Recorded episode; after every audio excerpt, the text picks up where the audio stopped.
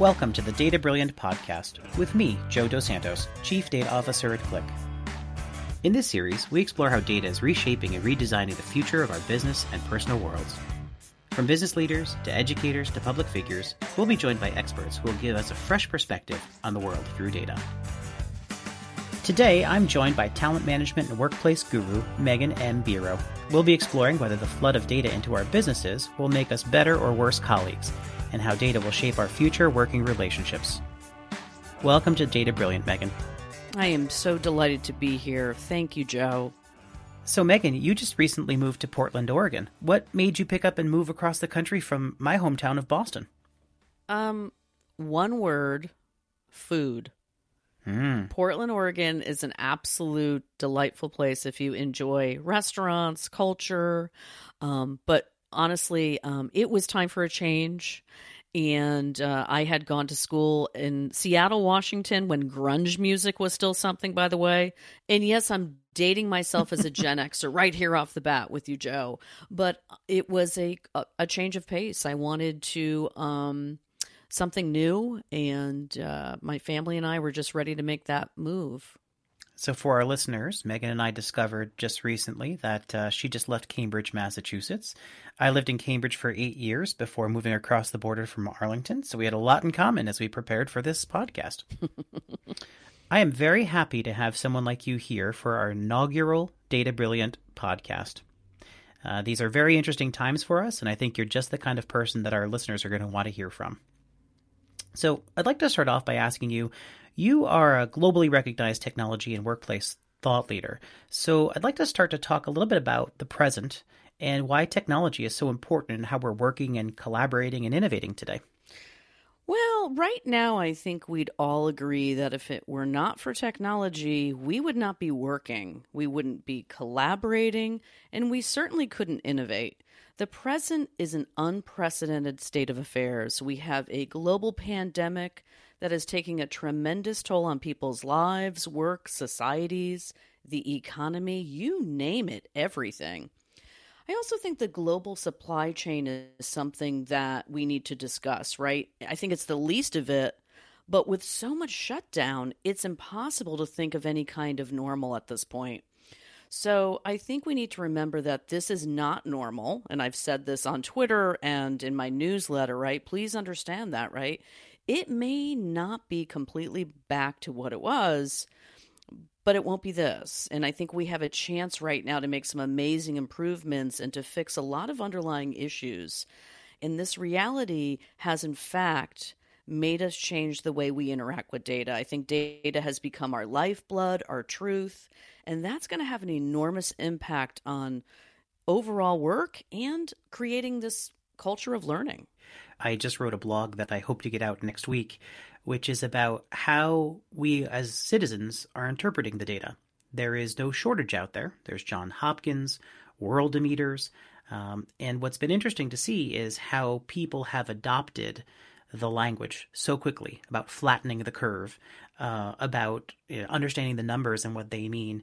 Uh, any thoughts on that? Like, what are your what are your thoughts about how management is currently looking at these numbers and using them to make informed decisions about their workplace. Unfortunately, sometimes it takes a crisis in order for us to start listening more and tuning into the technologies that we have.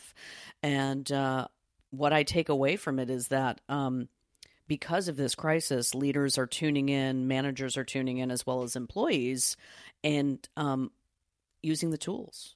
And this is something I've been talking about for about a decade now. And uh, in that way, it's rather uh, insightful and interesting, isn't it? Yeah, we at Qlik have been doing a lot of work to understand, for instance, where are employees relative to the outbreak. And by doing so, you can make some decisions about work from home policy, office closures, um, about different types of things that are affecting people disproportionately. And so it's been really interesting to understand how this uh, crisis is really affecting our employees. We are finding new ways to communicate, to collaborate, and to engage. And to me, that's really exciting. Megan, do you have any real life advice that you can share on how we and our colleagues can use data to work better together? Well, Joe, I think one thing is that we may have to have a reckoning in a larger sense. And what I mean by this is up leveling our data and our abilities in a more holistic way. I think we're all going to benefit in this field from having the best tech and the data tools, right? But unless everyone has access, I don't think we can evolve. And, and what I mean by that is I'll give you an example.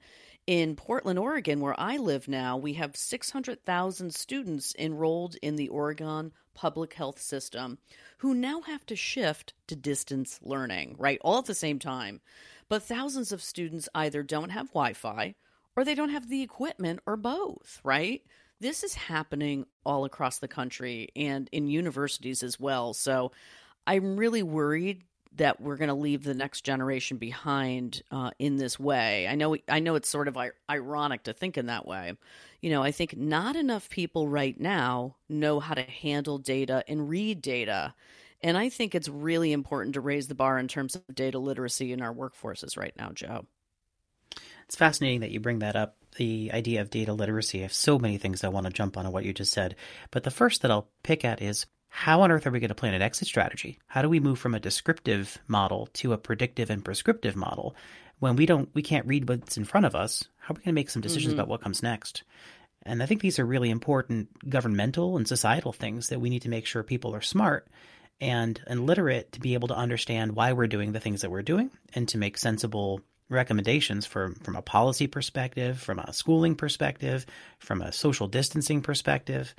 So I've been thinking a lot about that.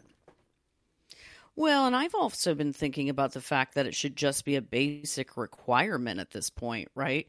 The same way everybody learns how to spell, for example, or learned how to address an email um, understanding how data works and how to read is so important. I, I really feel like, and I know you're going to understand this from, you know, a very, very uh, complex angle, data is the language that drives all of us. And so having some sort of a universal language is so key. I mean, here's a question so, how do we provide the coaching and education to get everybody data literate? I ask that of you, right? And this goes for leaders if you're out there listening to us, right?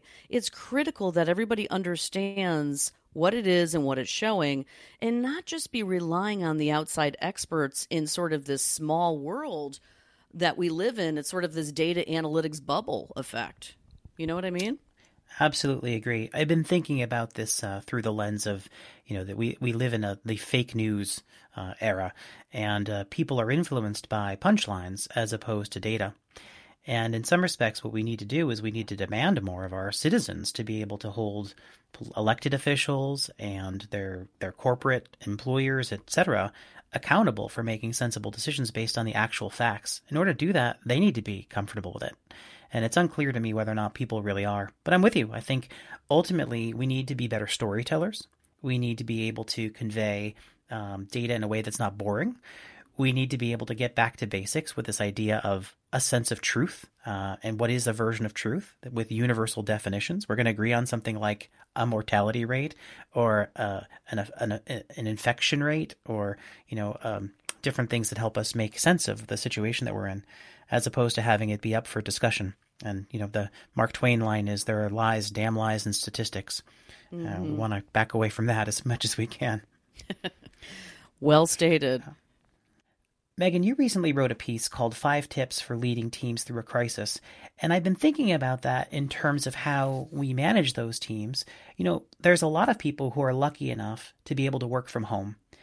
They're away from their colleagues, they're away from their customers, we're thinking about this remote work as really an extended way of how we do things. How how should leaders lead, and how should they think about managing teams in a situation like this? Each leader has a tremendous opportunity here to lead from the front, and I think to evolve and to innovate. And I think whether you have employees who are independent contractors or they're hourly or they're full timers, you have to make sure that everybody is being taken care of and listened to.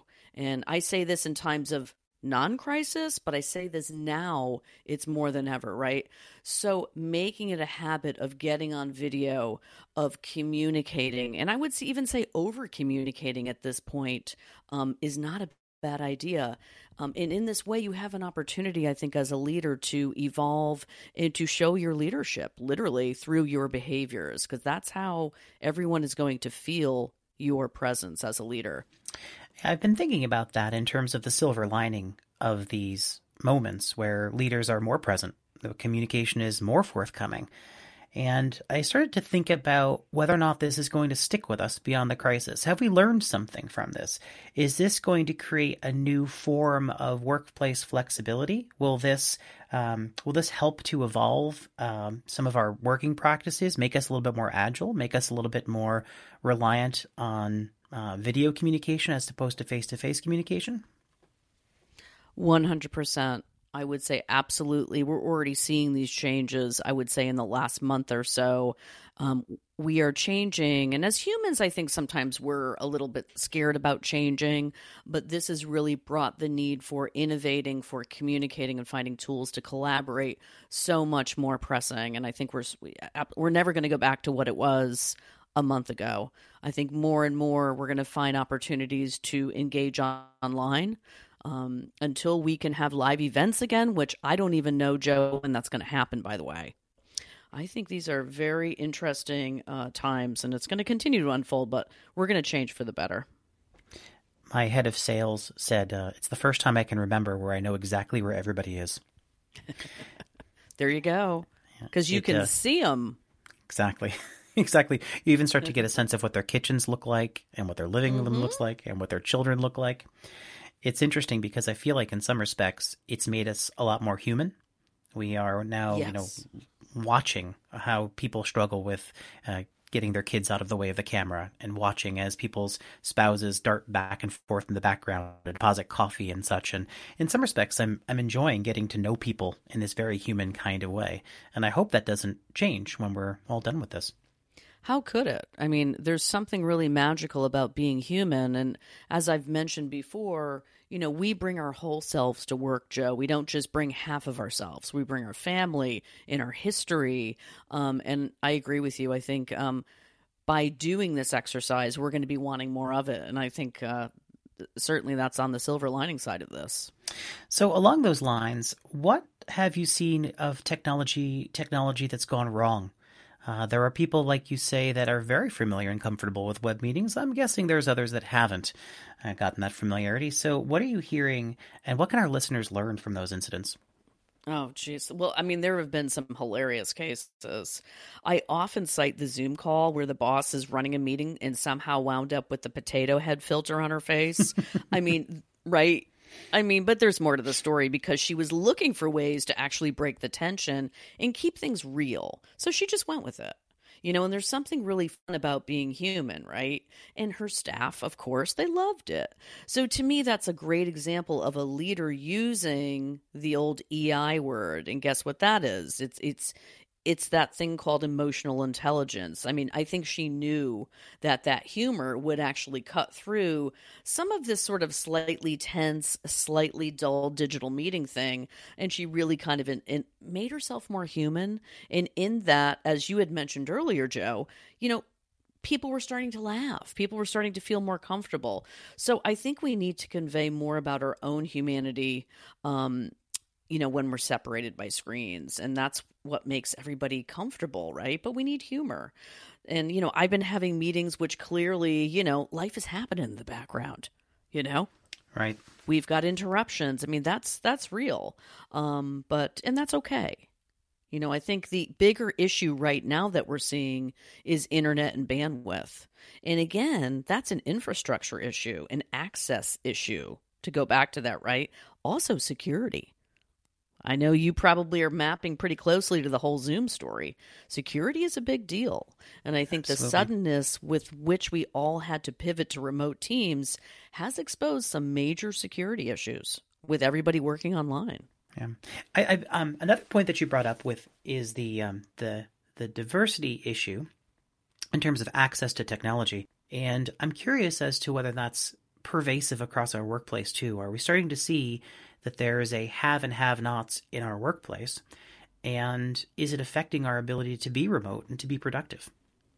Oh, absolutely. And I don't think we're going to have this data for several more months, by the way. And what I fear is those in the have nots category will find it difficult to stay engaged and to stay employed. I mean, to me, that's the biggest risk here, as we already have a talent crisis. We have a crisis of retaining our talent, right? So, um, certainly in terms of HR and talent acquisition and management fields, uh, we got a lot of work to do if this is going to be the case. I, I think we may start seeing this data. That's real, and it's scary. That's going to be interesting to see uh-huh. um, how how diversity across the board is uh, is affected by situations like this. I think that one of the things that a pandemic like this does is it brings all these things very front and center in a way that they were a little bit theoretical before. I think about things not only statistics about employees, but about things like um, global warming, for instance. Like I, I would imagine that uh, I don't know if you've seen any pictures of Los Angeles lately. Uh, Los Angeles today does not look like it did two months ago, with in terms of mm-hmm. atmosphere and, and, smog. It's going to be interesting to see how this uh, how this changes our perception of things. What parting thoughts can you give us for helping organizations support their people during this time? It's uncertain and people are nervous, and as we were just call, calling out, great leaders need to find a way to lead. So, what are some thoughts that you have for people to be able to to really support their people and give them security as uh, as things start to feel more and more uncertain? I would say data is everything. For one thing, organizational strategy is going to have to it's going to have a massive impact on your people, right? So you want to be making decisions and really embarking on a process around decision making that is driven by data, right? So looking at the right questions and then providing real answers. I think it means that we are making decisions for the organization and therefore your people, my people, that are based on data on these applications um, on analytics because ultimately this is what is going to protect our employees from potential mistakes. And then, you know, I think we have to do for our own businesses what we've seen the data do for the health of the world. Um, but I think we've got a lot to do still, Joe. And, uh, you know, I think it's just an opportunity for uh, us to get smart about using data. Um, so and after all, it is a podcast about data. so, what's interesting about this crisis is that it's partly about the numbers, but really partly about the people. So, how do we think about that? How do we make sure that people are able to absorb these numbers, but really start to turn them into something that feels a little bit more human and apply that? Oh, I think it's a great question. And I think it's one that leaders around the world are asking themselves right now. Um, I think people are prepared to change because we're we're hurting. Frankly, you know, these are sad times, um, and I think we are prepared to change the way we work and to work uh, in a way that we have better values, right? And that we're more empathetic. The word empathy comes to my mind, right? Mm. That we are starting to understand uh, through our loss, um, what it means to be empathetic to a, as a human at work, as a leader, as an employee. Um, so I think these are profound times, and I think it means workers around the world. Um, we're going to be reeling in this for a long time, Joe. Like the global economy has taken a hit, and I think people's lives and families and the abilities to survive are at stake. And I think if people have access to technology and data, um, you know, we're going to give them hopefully more equal access as we've been talking around. So it's all about access. It's about humanity. It's about communicating. Um, and there's a great sadness here. Let's not, you know, gloss over this, right? But right. it's about committing it's about committing to changing um, and to moving with the times, right? Right. And to making macro decisions that affect people in their micro events and lives. Um, so I guess one of the questions that, that comes to mind is, are we ready for that? Do we have the kinds of leadership in place that are ready to take advantage of all the data that's available to us? Are they literate? Do they have the right skills to make these decisions? And, and how far off do you think we are from having a data driven leadership team in the C suite? Well, I think if you look at the amount of millennials out there who are CEOs of companies right now, or we look at the future, right? The new generations, Gen Z, You know, if they want to use technology, um, they're going to use it, right? But you need to give people the option to work remotely and then learn how to run the data, right? Give them the training to ask great questions. Um, and you're going to get a big yes, right? I think every single generation, whatever you're in, I mean, I'm, I don't know about you, I'm a Gen Xer. How about you? I'm a Gen Xer too. Yeah. Sometimes it makes me feel I old. mean, right? But every single generation, I think, wants to be ahead and to remain, here's the R word, relevant. And I think data and technology are the way we're going to do it. I really truly believe that. So the more adoption we can we can have, the more we can use these tools, we're all going to be better off for it no matter what generation you're hanging out in because again, we want to stay relevant. We want to stay connected. I'm reminded of a, a quote that um, I went to a session that a, a speaker said, All the Gen Xers in the room, I'm going to say a sentence and you're going to finish it. And he said, I say jump, you say, and all the Gen Xers responded, Well, you probably know the answer to this, don't you? I say jump, you say. Probably. How, How high? high? How high? Uh, and then he said to the to the millennials, "I say jump, you say why." And it is interesting your Yeah. point around an interesting question, right? The millennials, I think, are uniquely poised to ask much more interesting questions at this moment. How does this end? At what cost? At what impact? And they're uniquely suited to be able to process that information in some respects, ways that uh, boomers and, and, X, and Gen Xers are not quite suited to do, who are more conventionally seeing data as KPIs and such. And I think this is a really important moment to be able to predict the impact of a decision. Uh, how do you open up a store? How do you open up a business? How do you go back to the office? These are all really sophisticated data analyses that start off by asking really sophisticated questions. I think no matter what generation you're in, if you're an HR or business leader, you're going to have to commit to using data and technology to benefit people. I, I just don't think there's any way around it. Um, and it one that kind of invites everybody to the table. You know, let's not be afraid of the future. That's my that's my message today, right?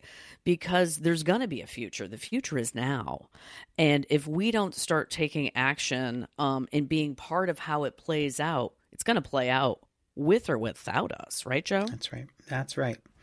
So, Megan, what's the best way for our listeners to get more information from you? Oh, check us out at talentculture.com.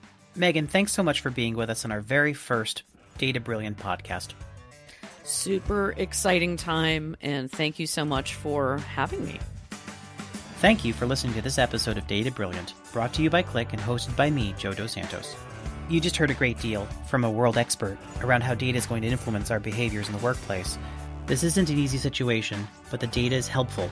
And so, as we send these messages to you during a difficult time, we wish you and your family well, we wish your family health, and we wish you good luck as you get through this, both in your professional and your personal lives.